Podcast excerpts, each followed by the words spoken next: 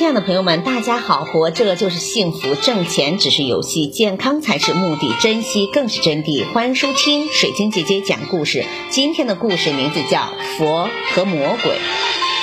从前有一个很出名的画家，他想画一个佛和魔鬼，于是他就去了很多的寺庙，看了很多的和尚，却始终没有发现满意的模特。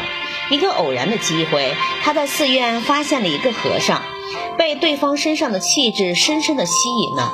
于是画家向那个和尚许诺，只要你当我的模特，让我画一幅画，我就给你很多的钱报答你。于是和尚就答应了。不久之后，画家画出的画，这是他毕生最满意的画。那幅画佛惟妙惟肖，很快就在业界引起了轰动。画家给那个和尚很多的钱，实现了他的诺言。过了一段时间，画家准备画一个魔鬼，于是他就去找模特。一天，他在监狱里看到了一个人，画家觉得他就是最佳的模特。当他面对那个犯人的时候，他愣住了，因为那个犯人就是之前的那个和尚。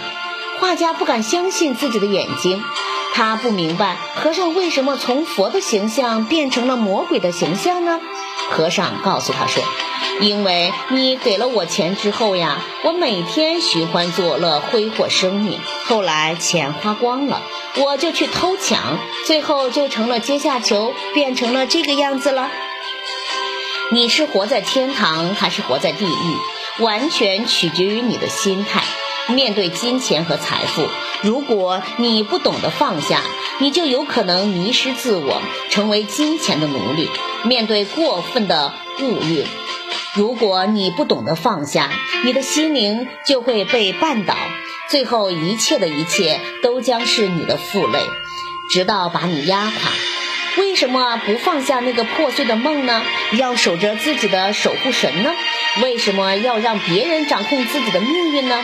生活中这类故事不胜枚举，我们应以此为戒，用一颗从容的心对待感情。即使分手了，即使没钱了，那么我们也要做好自己呀，要做好自己的守护神。感谢收听，再见。